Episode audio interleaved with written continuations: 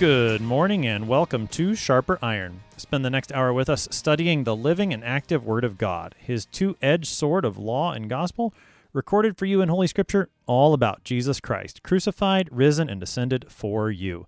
Thanks for tuning in this morning here on Worldwide KFUO. Christ for you, anytime, anywhere. I'm your host, Pastor Timothy Apple of Grace Lutheran Church in Smithville, Texas. Sharper Iron is underwritten by the Lutheran Church Extension Fund where your investments help support the work of the Lutheran Church Missouri Synod. Visit lcef.org for more information. On this Thursday, July 23rd, we are studying Judges chapter 9, verses 22 through 41. Abimelech has taken power in central Israel, but his rule is not driven by the Spirit of God, as was true of other judges. Instead, Abimelech is filled with an evil spirit and his rule is marked by corruption and violence. To help us sharpen our faith in Christ as we study God's Word today, we have with us regular guest, Pastor David Appold. Pastor Appold serves at St. Paul's Lutheran Church in Paducah, Kentucky. Pastor Appold, welcome back to Sharper Iron. Thanks, Tim. Good to be on with you again. So, as we get started, uh, we're picking up right here in the middle of Judges chapter 9. It was just too big to fit into one episode. So, give us some context. Where are we in the narrative of Judges, particularly with this, this figure Abimelech? What do we need to know going in? Yeah, Abimelech is um, so the if you think of the big name judges, the major judges, I think, at least in my mind, um, Samson comes to comes to mind as the big judge that most people know about. Um, but before Samson, the one who gets the most um, time, you know, the most space in the biblical account is Gideon. And Abimelech is one of Gideon's sons. Um, Gideon has 70 sons, we're told, and Abimelech is the son of Gideon, um, but not from one of his wives, but from one of his concubines. So we are in the days of um, kind of wild it's like the Wild West in some ways in the book of Judges, isn't it? Yeah. You've got you don't have a king yet, and that's really part. I think that's part of the um, the story of Judges is what happens when everything is left to you know left to itself, and you know there, there's a certain phrase that comes up again and again in Judges. Um, especially towards the end, everyone did what was right in his own eyes because there was no king, hmm. and so the the there's no unity. Um, it's very tribal. It's very clannish. We'll talk a little bit about clan clans today.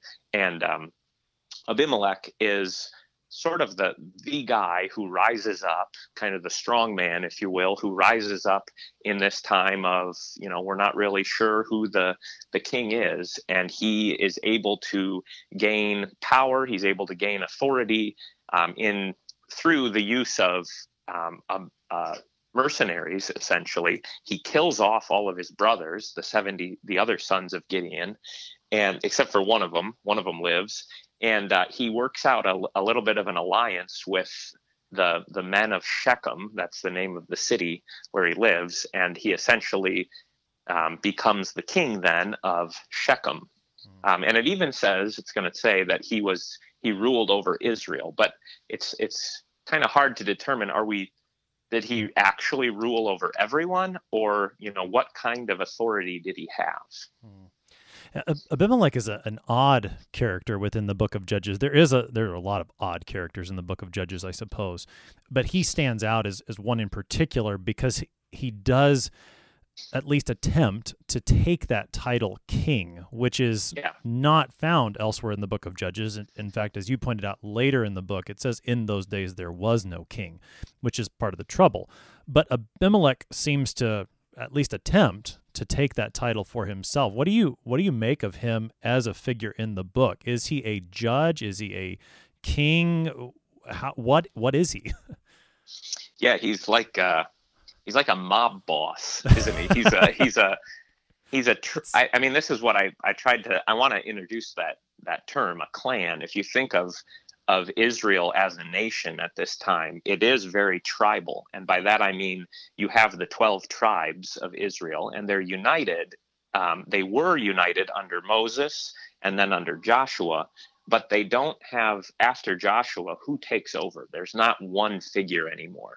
And so each of the tribes, you kind of get this sense of, okay, well, here in Manasseh, which is the tribe that um, that Abimelech is part of, we're going to do our thing. And over here in the tribe of, I don't know, Judah, we're going to do our thing. And over here in the other, each tribe kind of does its own thing. And so what happens is probably in maybe maybe a good analogy for our our listeners instead of thinking of you know the monarchy with everybody in their place it's almost more like city states mm. kind of thing right so you have the the leaders in Shechem they kind of rule over Shechem but their rule doesn't necessarily extend over to say Jerusalem unless they have the power whether through some kind of alliance or just through military force um, to actually exercise power and authority over a, a, a bigger sphere than just their one cl- their clan or their tribe. So even if we do grant to Abimelech the title of king, we still wouldn't understand that to be king over a nation, but rather the supreme ruler. I, I, like the term mob boss. I think that fits really well with with what we've already seen Abimelech do in yeah. Judges nine, and what he will do in this text and in tomorrow's text as well. I think mob boss isn't a bad title, a modern comparison. But but even granting that the the title king does not mean that he was a ruler over everyone in Israel, and it seems really his rule is pretty localized. And and we'll find and this is tomorrow's text, but as he tries to expand it, that's really where he starts to get into trouble because he just doesn't have that real kind of power. That's one of those reminders when it comes to the book of Judges that I know I, I tend to forget is that there is this very tribal, clannish nature of the book, and we tend to hear things like Abimelech ruled over Israel and expand it farther than it than it really was. Yeah. Yeah, the so maybe just to rehash the the context is that how how does he become king? Well, with David and even with Saul, God establishes them, right? God picks the man. And then you have the sons of David who are the, you know, the natural, the descendants who, um, you know, they're part of the house of David. That's the normal way that king kings uh, become kings. Either they rise up and, you know, through their own force become king, or God chooses them as king. That's the great, you know, the divine king. So um, Abimelech is becomes this quote unquote king, the mob boss, because he kills all of his brothers, and then he forms an alliance with the other um, clan leaders, the other mob bosses in Shechem. And the thought is, their thought is, look, if we all get Abimelech to, you know, if we get rid of the other sons of Gideon, Abimelech is from our city. The other sons of Gideon might be from other places. So he will, you know, he'll give us kickbacks, right? He's one of us. Um, we can form an alliance with him. And it, that's what um, the the first part of chapter nine goes into is how did he get into this position of power? Well, he made this alliance with the other men of Shechem, who probably aren't even Israelites, they're some of those the Canaanite people who were already living there in Shechem.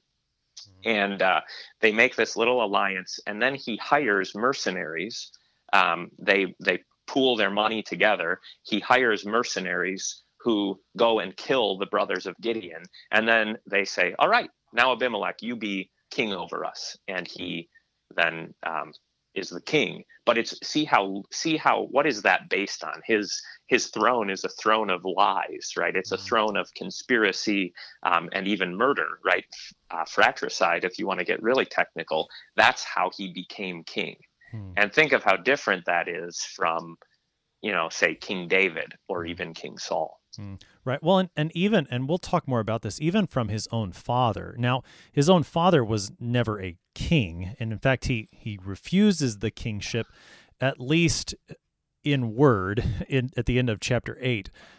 There's maybe some question as to what his mind was, particularly given the name of this son of his, Abimelech. As you pointed out to me earlier, uh, Pastor Apple, that the name Abimelech means my father is king how does how does that fit in and, and what's gideon's role on yeah. the one hand it seems he refuses to have his sons be king and yet he names his son this and then all this blows up yeah. after his death yeah so think again of of one of the major themes in the book of judges is this there's um, I had a professor in college who said it's the cycle of the judges, right? So you have um, the people are faithful, and uh, but then they they never really drive out the Canaanites. They never accomplish the conquest, and so the Canaanite um, culture, that the cult of the Canaanites, um, becomes a snare for Israel, and they they start to worship these other gods. So then God um, gives them over to that, and they either become enslaved, or there's a famine, or something goes wrong. Right? They experience God's judgment that way, and then God they turn back to God because of it. God raises up a judge, and the judge brings peace, right? Good order. But then the cycle starts over again. They they get ensnared with the Canaanites again, and they lose their they become idolaters. So the, my point in, in going through that is the judge is always just a temporary ruler, and he doesn't he he it's not a hereditary um, it's not a dynasty. So when Gideon um, is raised up by God to be the judge, he delivers the people of Israel from um, from slavery, I believe, to the Midians, right? Um, and they say, Gideon, we want you to be king over us. And the implication there is that not only would Gideon be king, but his sons would also then inherit the throne of Gideon, right? And they would have the, the kingdom of Gideon, the house of Gideon. Well, Gideon says, No, I don't want to do that.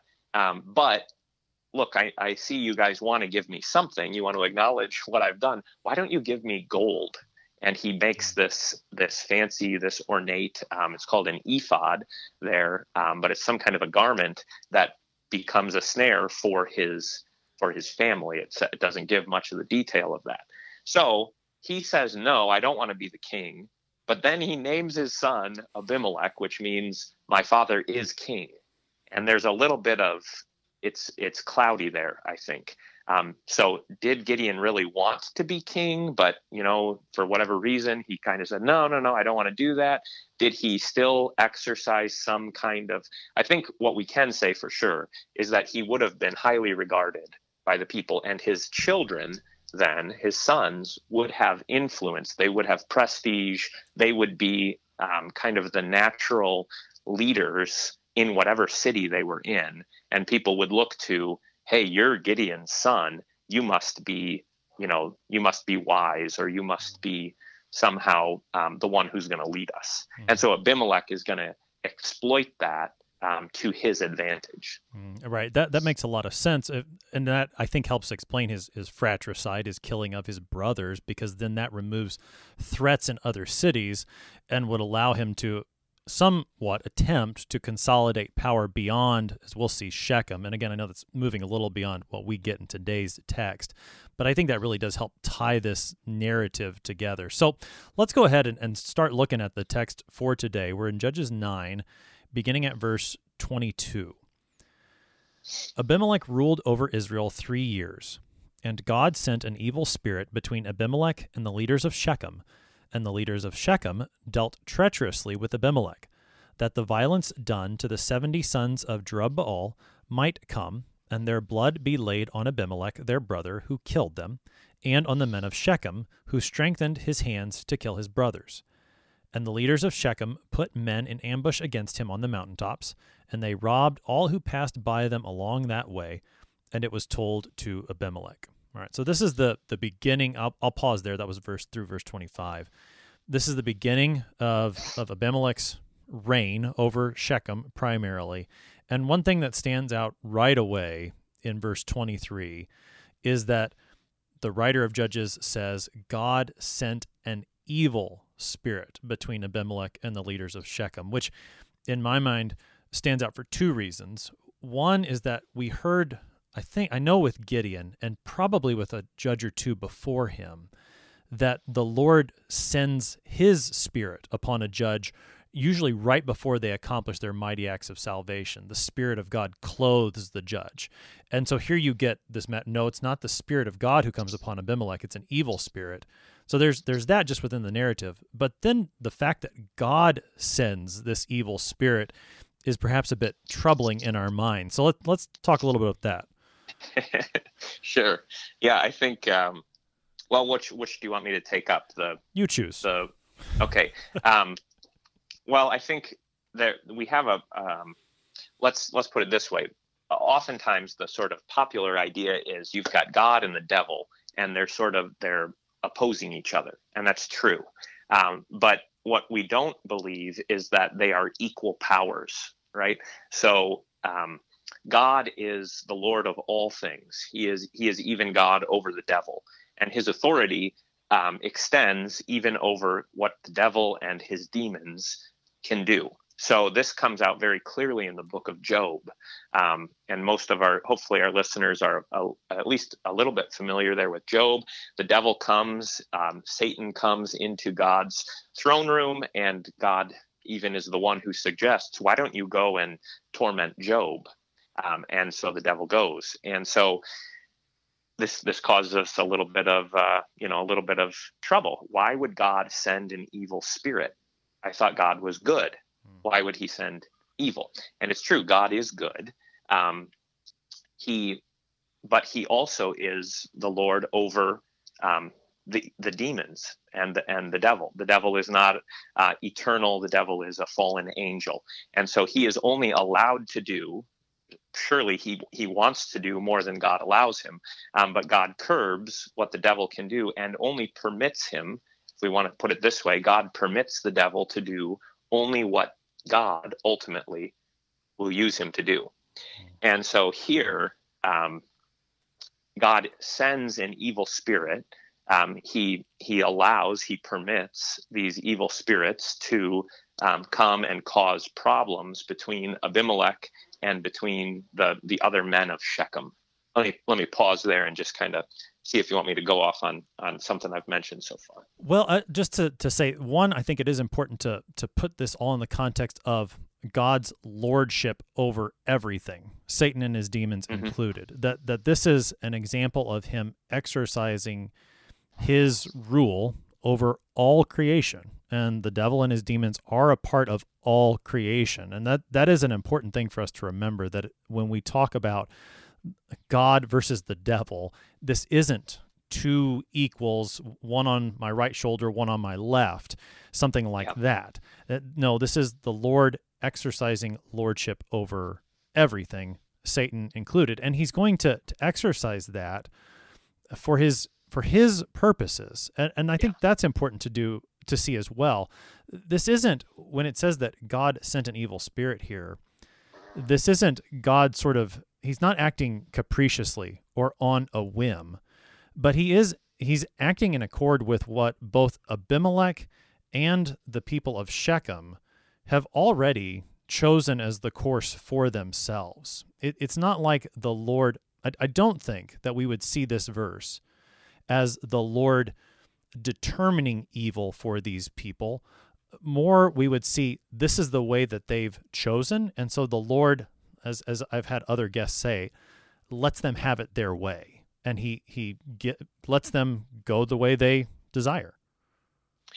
Yeah, he um, he punishes. Uh, sometimes it's been said this way: God, um, he uses a rogue to whip a rogue. Mm-hmm. I think that's how Luther talks about this. But that's this is common in the prophets. Um, when God disciplines his even his own children, let alone the other nations who don't know Him, um, he he uses the you know he uses the Babylonians to come in and bring judgment on Israel. So um, God God has the right, He has the authority, and He's just to punish and uh, and to discipline sin. And the way that He does it, this comes out maybe um, even more clearly in the book of Romans.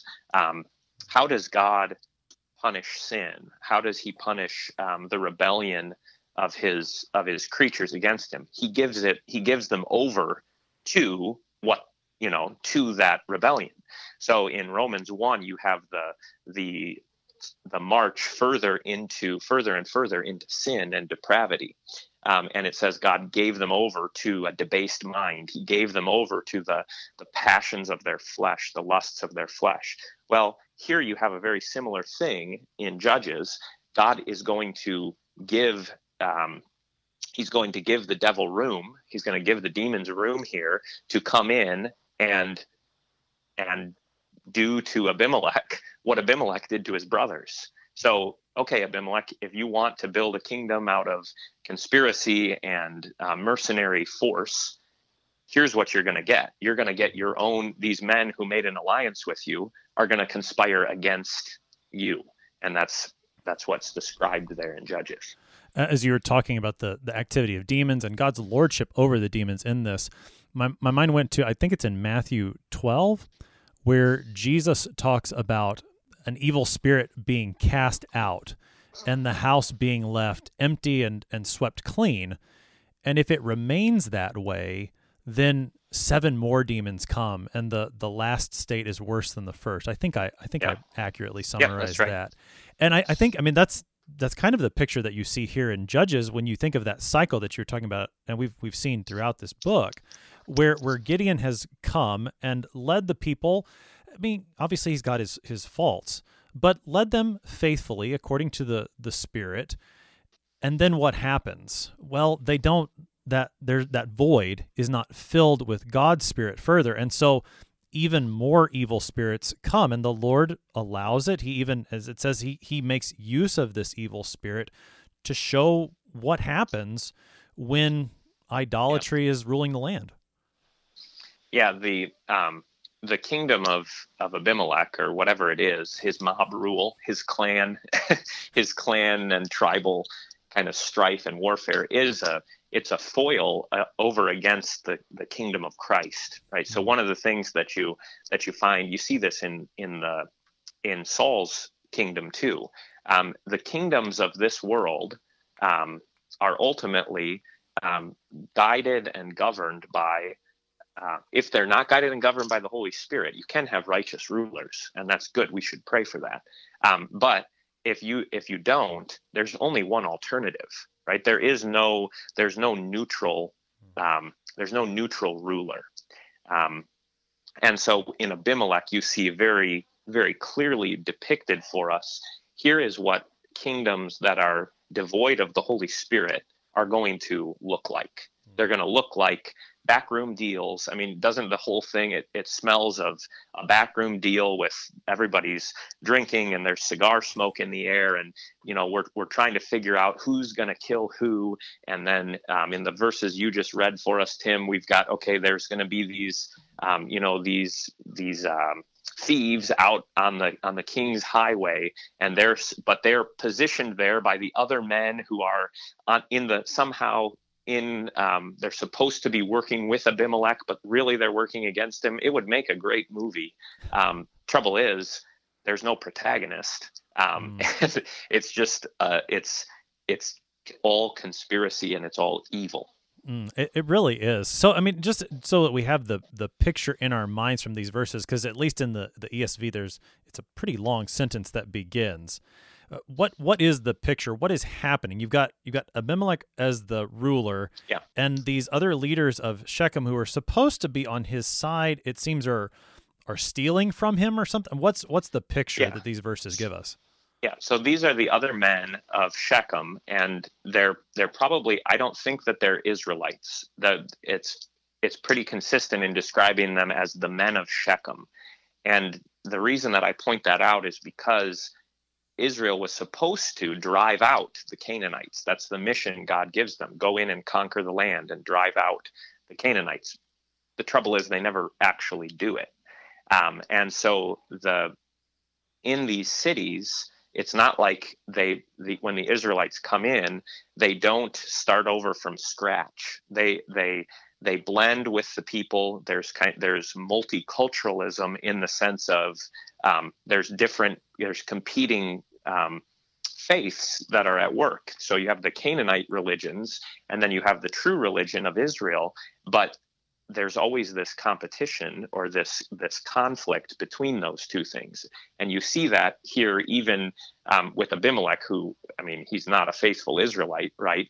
But he is trying to work out this alliance with the men of shechem and they end up they at first they work with him but then you know how fickle um, the hearts of man are. Um, they quickly say well how can we let's let's let's try something new. So they set up the the men who originally conspired with Abimelech set up this system of of highway robbery, which why does okay? Why does that matter? Well, Abimelech, as the king, as the ruler, ought to one of his jobs was to keep the roads safe right? Because if you don't have safe roads, you're not going to have any commerce, you're not going to have travel coming in and going out.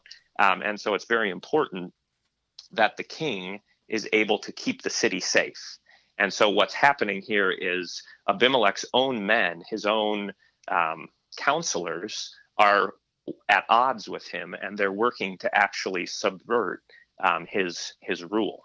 Hmm. That, that that matter of the the roads being kept safe was was one of the parts of the song of Deborah and Barak that was one of the before Deborah arose one of the things that she pointed to in that song was that the highways were abandoned and people were staying off the roads. And so here you have that that same bad situation happening in Israel under yeah. Abimelech, who's supposed to be a king. And and I, I think the picture is, I'm trying to think of a of a movie or a television show. I'm sure there's one. I think the Mob Boss is a, a fantastic one. But basically, it's the the crooks stealing from the crooks here, and yeah. and the like Abimelech has as the mob boss, and then the people under him they want to get their hands into into his into his goods somehow. And and that's i think the the picture. So everyone is stealing from each other. You can't trust yeah, anyone. that's right. It's yeah. it's the wild west like you said. And and all of it though and i think maybe this is a good way to, to wrap it up on this side of the break all of this though does fall under under god's lordship and and he is going to to use this as uh, even through through all this wild west crazy stuff of the book of judges all of this he continues to use for his purposes of preserving the promise the promised seed christ and and even with all of this happening that promise remains. So we'll pick up more on the other side of the break. You're listening to Sharper Iron here on kfuo but we're going to take a short break. We'll be right back. Please stick around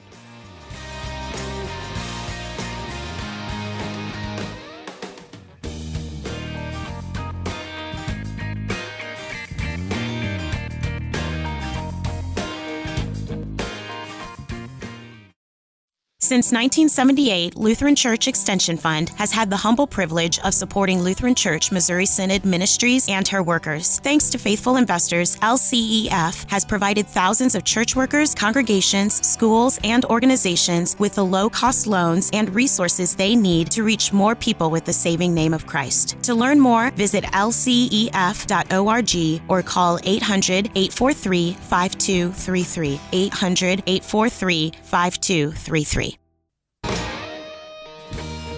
Welcome back to Sharper Iron on this Thursday, July 23rd. We're looking at Judges chapter 9, verses 22 through 41 with Pastor David Appold of St. Paul's Lutheran Church in Paducah, Kentucky.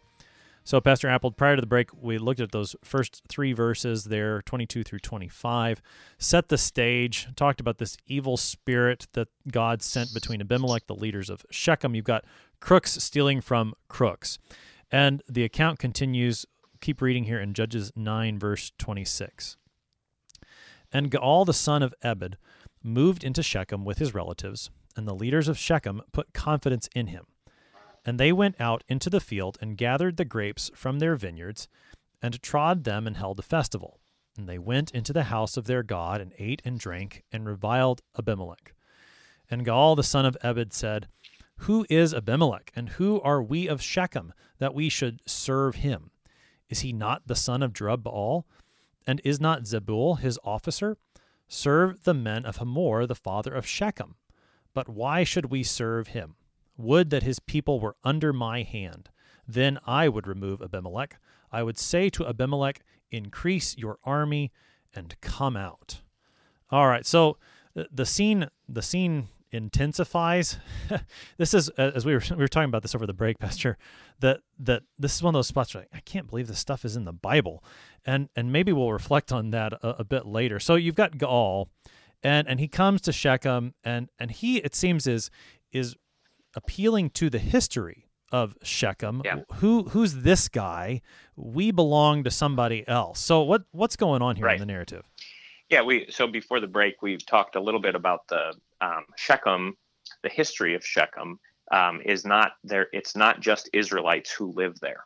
Okay, and if you go back, if you use your little concordance in the Bible, in your margins, um, this would, if you look up Shechem, this takes you all the way back into Genesis. So in Genesis 34, um, these are the the sons of Jacob. Um, this is when Jacob is the patriarch of Israel.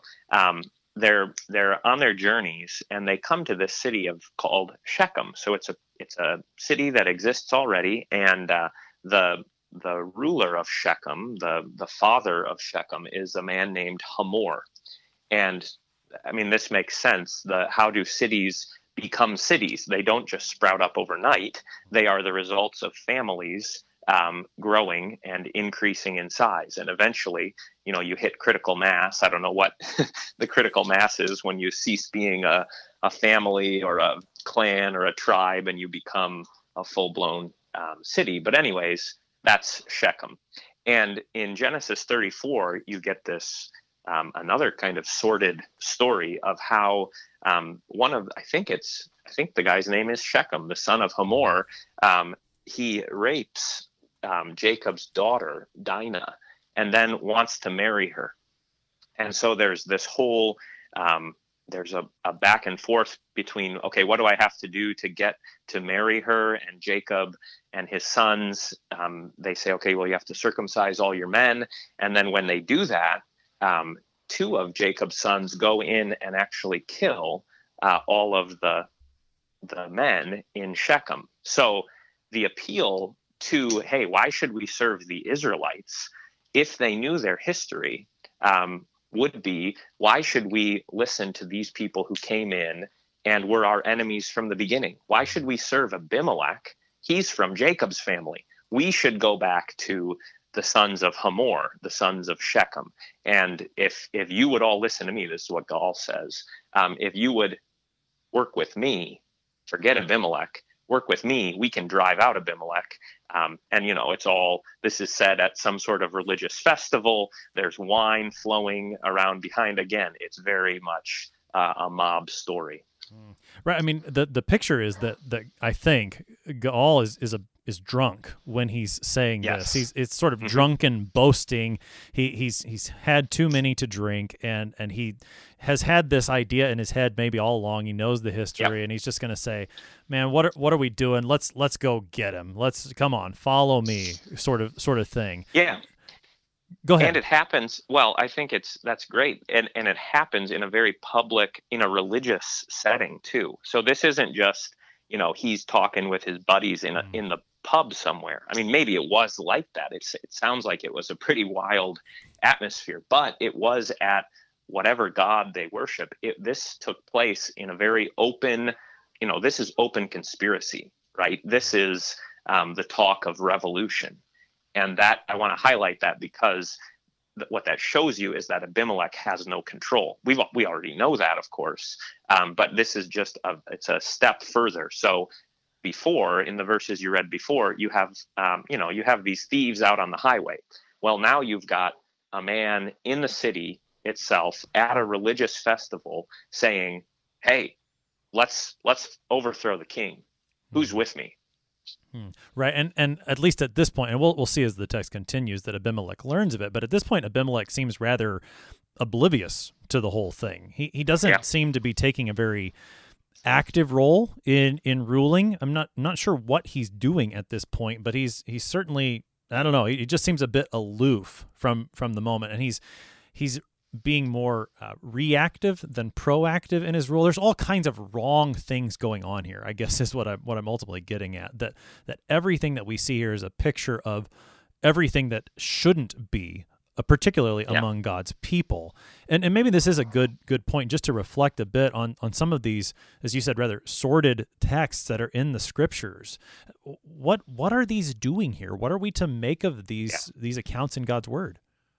Well, I, a couple things. I think one, um, I mentioned before, this is the this is the photo negative of the kingdom of of the kingdom of God. So, um, in the kingdom of God, everything is is um, good and holy and righteous in the kingdoms of man of man um, everything is is evil and wicked and twisted it's all it's all perverted um, and so what you see here is scripture not only teaches us um, the glories of christ but it also teaches us the what's in man. It shows the depravity uh, of our sinful condition.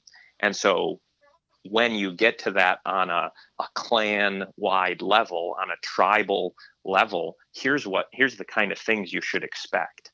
And actually, I mean, on the one hand, it's like, well, how could this be in scripture? But on the other hand, you read this and it's like, that's the way politics works. Mm-hmm. I mean, this the the conspiracies and the the the trickery that's involved in gaining power and holding on to power doesn't this it, to me tim it sounds like you know this is this is the, the history of politics right here. Hmm, no I, I think you're right. And i mean so it's almost like if it wasn't in the scriptures what kind of what kind of reliability would the book actually have? Yeah.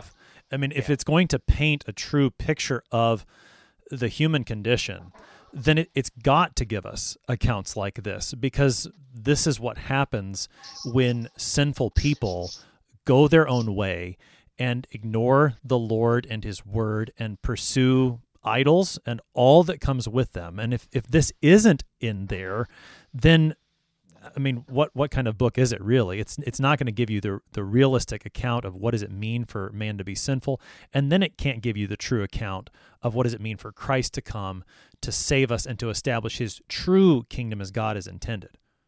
Yeah, yeah. I mean, what's the saying? Nature abhors a vacuum. So in a vacuum of power, um, what's going to happen is someone someone is going to rise to rule and the question is do you have a good do you have a good ruler or do you have a, a crooked one a corrupt one and part of the gospel this is the um, the gospel is that christ has come as the king who is righteous beyond all you know beyond all compare and so what what happens when christ comes and his his gospel he brings you know the benefits of his kingdom are published and you know this is the the work of the church to advance the kingdom of christ.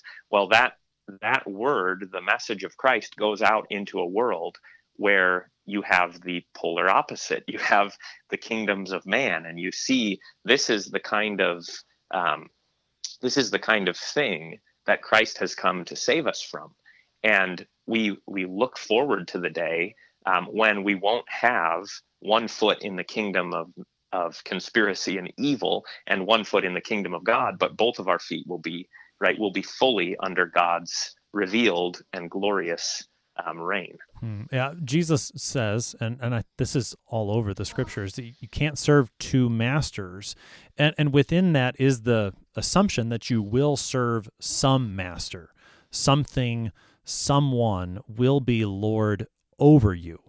And if that something or someone is not the one true God, as we know him in Jesus Christ crucified and risen, well, I mean, as you said earlier, there's no neutrality here. This is the yeah. picture of where following a master other than Christ Jesus is going to lead. And uh, that's, I don't know if I can say it, the beauty of, of this text is that it's put full display for us to see what it looks like when Christ yeah. does not reign as king.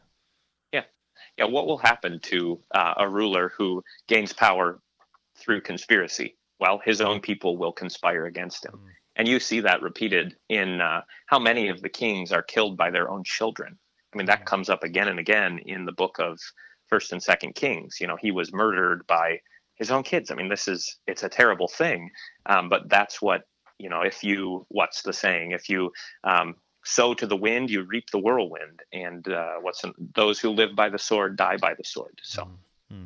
So we've we've got here in the text, uh, Gaal has, has come to Shechem, and in a drunken religious festival, he has made this foolish boast concerning Abimelech, saying, "We can take him. Let let's go." Now, he maybe doesn't realize what he's done, but others are listening and they're going to take advantage of the situation. Let's let's keep reading here in Judges chapter 9. We are in verse 30 now. When Zebul, the ruler of the city, heard the words of Gaal the son of Ebed, his anger was kindled, and he sent messengers to Abimelech secretly, saying, Behold, Gaal the son of Ebed and his relatives have come to Shechem, and they are stirring up the city against you. Now therefore go by night, you and the people who are with you, and set an ambush in the field then in the morning, as soon as the sun is up, rise early and rush upon the city. And when he and the people who are with him come out against you, you may do to them as your hand finds to do. So Abimelech and all the men who were with him rose up by night and set an ambush against Shechem in four companies. And Gaal the son of Ebed went out and stood in the entrance of the gate of the city, and Abimelech and the people who were with him rose from the ambush. And when Gaal saw the saw the people, he said to Zebul, Look, people are coming down from the mountaintops. And Zebul said to him, You mistake the shadow of the mountains for men. Gaal spoke again and said, Look, people are coming down from the center of the land, and one company is coming from the direction of the diviner's oak. Then Zebul said to him, Where is your mouth now, you who said, Who is Abimelech that we should serve him? Are not these the people whom you despised? Go out now and fight with them. And Gaal went out at the head of the leaders of Shechem and fought with Abimelech. And Abimelech chased him, and he fled before him. And many fell wounded up to the entrance of the gate. And Abimelech lived at Arumah, and Zebul drove out Gaal and his relatives, so that they could not dwell at Shechem. All right, that's the rest of the text. That was Judges 9, verses 30 through 41. That's where we're going to call it for today. There's there's going to be even more good stuff coming tomorrow. It, it's just it was just too much to fit into one episode. Sure. So yeah. so Pastor Appold, now just kind of take us through this scene as it happens. We we see this again this idea of a mob boss and those under him all sort of struggling for power. It seems that Zebul he thinks that he's going to side with Abimelech. That's the place to Right. go. And and Gaal's got a few others that are that are with him. Just kind of help us understand Yeah. what's happening here. Yeah, so think of again of what what uh, Gaal, our our guy Gaal, the uh, the insurrectionist, what he had boasted, and and he he had insulted this man named Zebul, and we don't know is Zebul an Israelite? Is he part of the tribe of Manasseh, or is he another one of the men of Shechem? Um, I don't know. I, I think it sounds like he's one of the men of Shechem, and so when Gaal says, "Look." Abimelech is the, you know, he's a foreigner and Zebul is his servant. It's like it's an insult against Zebul. So Zebul must have been at the festival and heard this, and he says, "Okay, if that's the way you want to play, um, I'm going to go and I'm going to tell. I'm going to, you know, basically shut your mouth, right?" Um, but he but he uses Abimelech to do it. So he goes and tells on, you know, here's what the conspiracy is against you, Abimelech. Here's what you should do, and then um, when when Gaal sees Abimelech's forces coming, it sounds like, doesn't it? Somehow Zebul is in charge, and Gaal is saying, "Hey, why don't we go out and fight them before they get too close, before they gain ground on us?" And Zebul, of course, is in on the whole thing, and so he says, "No, no, no, it's just you know, you you don't know what you're looking at. That's just the shadows." Um, but then, you know, you get the grand reveal, right? The whole thing turns when he says, Look, you both remember what you said? I don't know if it was just last night or whenever it was. Why don't you go and show us what you're made of? And so he goes, he sends Gaal out to his death, and he's killed then by Abimelech. Right. I mean, the the picture. Yeah, I, don't- I don't know if it if it is the next night. It, it that's the way that I've read it. Is that the the drunken boast happens at this evening festival, and then this conspiracy between Zebul and Abimelech uh, comes together overnight. And, Yeah, I and think then you're right. the the picture that I have at least is is Gaal is, is sort of waking up with a bit of a hangover there in the morning, and, and and he's looking Could be. out. Well, you know, maybe that's read that could be reading a bit No, too much. But I think, think it, it's it- there, it, it yeah. helps color it a bit because that that makes a little bit of sense that oh it's just the shadows right? I mean you're you're still waking up you're you're a little hungover don't don't don't worry about it. And and eventually these people get so close that there's there's simply no mistaking it. And at that point I mean Zebul basically calls his bluff and and says look you know look what you said last night. Go for it. Yeah. here's your here's your chance. And and of course it, it sounds like Zebul then actually gets gets in on the action as well in terms of the the con I don't know conquest isn't the right word but the battle that happens uh, that that maybe Zebul is, is also helping Abimelech in this ambush of Gaal and his men. But but I, I think I mean the the overall picture here is that and this is I think what we were talking about towards the beginning that you see evil is fighting against evil and eventually it's it's all just going to destroy itself. Yeah, yeah, I think you're right. This is that. That's a great way to put it. It is um, chaos tends toward more chaos, and eventually everything is consumed uh, in in the chaos hmm. and that's that's exactly what's happening so you you said before you know there's going to be more to this right this is just kind of the things are just getting heated up here right um, you're, what you're going to study and hear tomorrow is the the ultimate fall of abimelech but this is just kind of the precursor he seems like he's able to keep it under control um, but one of the questions that comes up as you read this is is that really the right way to handle this? Did Abimelech do the right thing?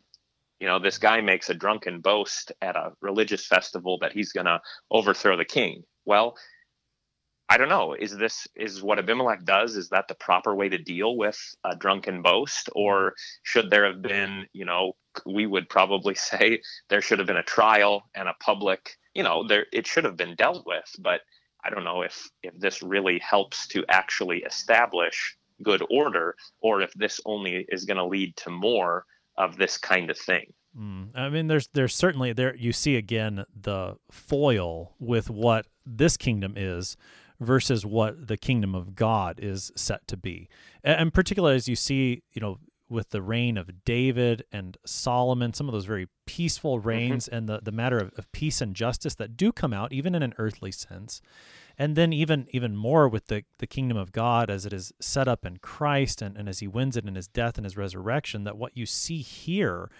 is certainly a far, far cry from from everything that Christ would give. It's the exact opposite of the kingdom that God intends. And yeah, I mean that that's a, a great thing to consider. Is Abimelech's response proper? Well, no. And and again, I mean just just in terms of the interactions, he's he's been goaded on by this Zebul, who I mean Abimelech is is not running the show. He's he's being very reactive to what's going on. He it's just it's a very bad time in the history of Israel. Yeah. Overall. I mean, yeah, you, you just can't get around it. Yeah, I mean and and again, the what what we're not saying is that he you know he should have ignored the thing he should have dealt right. with it and it's it's right for um, especially for kings if you have a, a rebellion it needs to be dealt with it can't you can't just ignore that i mean gaal really was um, he really is an insurrectionist you know he wants to overthrow abimelech um, but abimelech's only recourse his only way of i guess knowing how to deal with things is well let's kill him hmm. right and well if that's how law and order is going to be dished out in in your kingdom um, you know there's that's ultimately what's going to happen to you mm. and that is that is what happens to abimelech did i spoil it i think everybody can see the trajectory we're on here it's a downward trajectory this is not a happy not uh, and literally it's a downward trajectory for abimelech that's yeah. maybe a bit more of a spoiler tomorrow um, but yeah no like you said uh, jesus own own words I think you mentioned these earlier. Those who live by the sword shall die by the sword. That that this trajectory that Abimelech has set for himself is simply bound mm-hmm. to end in this way. Now, uh, Pastor Appold, we've we've got about six or seven minutes here, and there's I think there's a couple directions we could go. One, you've got in your notes here this matter of St. Augustine and his thoughts about the city of God and the city of man and, and how we might apply that to this text.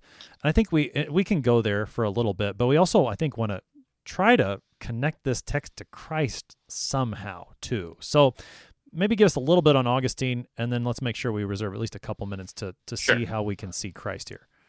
Well, the reason I, I mentioned that is because that's that's a, a good and um, it's a good text to read what happened uh, Augustine, the Christians at the time when when Rome falls, um, the Christians get accused. Why did Rome fall? That's a big question that people have debated. One answer has been, well, the Christians, um, the spread of this Christian religion undermined the Roman way of life. And in some sense, they're right, right? I mean, the Christians did refuse to um, participate in the Roman, you know, the Roman worship, and they did become um, a separate people. But what Augustine does when he writes the city of man and the, and the city of God is he says the Romans fell because of their own doings, right? Christians, the Christians did not um, cause the fall of Rome. The Romans did. And the reason that I bring that up is because I think in this um, account of Abimelech's kingdom, and I think you can see this too in kind of the way that that modern political life goes. When the Word of God is no longer um, present, when the Word of God, um, when His law, even when we're talking about the rule of um, of the left hand kingdom, it's not that God has no interest in that. He doesn't rule it by His gospel, but His law and the law that He has put into nature ought to um, rule in our in our world. And when it doesn't, um, you're not going to have justice. You're not going to have um, tranquility. You're not going to have, you know, a, a, great world to live in. And what Abimelech shows you, what his rule shows, is here's kind of the when things are left to themselves, or when evil spirits are what's driving uh, a kingdom. It's it's going to look like this. This kind of stuff is going to become commonplace. And ultimately, it is true that that in this text you do see it's not like God has no say in it. He he's still ruling, but he's ruling with um, judgment on these things. Mm-hmm. So we, we see that very clearly, and and then with the with the last few minutes here, Pastor Appold, then if, if you're, you know, the, the, was it the show Iron Chef? Is that still a show on Food Network where they have a secret ingredient they have to cook with that? If if you're the if you're the Iron Preacher and you're assigned Judges 9, 22 through 41, and you have to preach Christ from this text, uh, give us a couple minutes of that kind of preaching.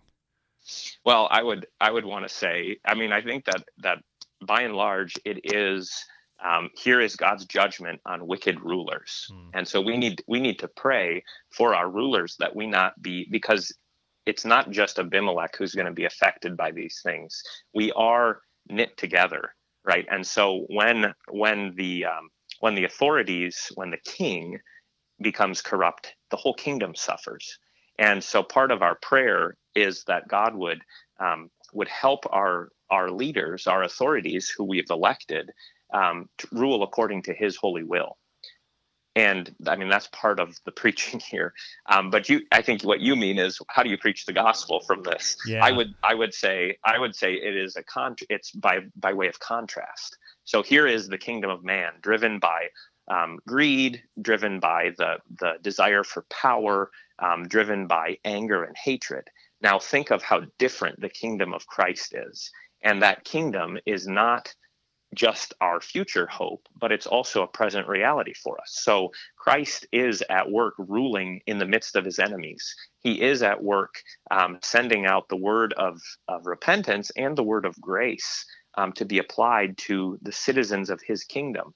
And it is a, a joyful thing for us. It's a there's suffering in this world because we do live in with one foot in these kind of kingdoms, but we also have our foot and our stronghold in the kingdom of Christ, where his grace and his love and his mercy um, sustain us and give us hope that one day um, the kingdoms of man, not that we have to rebel against them, but that one day um, the the unjust rulers will be um, will be no more. Pastor David Appold is the pastor at St. Paul's Lutheran Church in Paducah, Kentucky, helping us this morning with Judges chapter 9, verses 22 through 41. Pastor Appold, thanks for being our guest as always. Absolutely the kingdom of man ruled by wicked rulers. The picture is downright ugly here in Judges chapter 9. What Christ gives is far better a kingdom of grace, a kingdom of justice, a kingdom of peace in Him. Trust in Him for all things. I'm your host here on Sharper Iron, Pastor Timothy Appold of Grace Lutheran Church in Smithville, Texas. Thanks for spending the morning with us. Talk to you again tomorrow.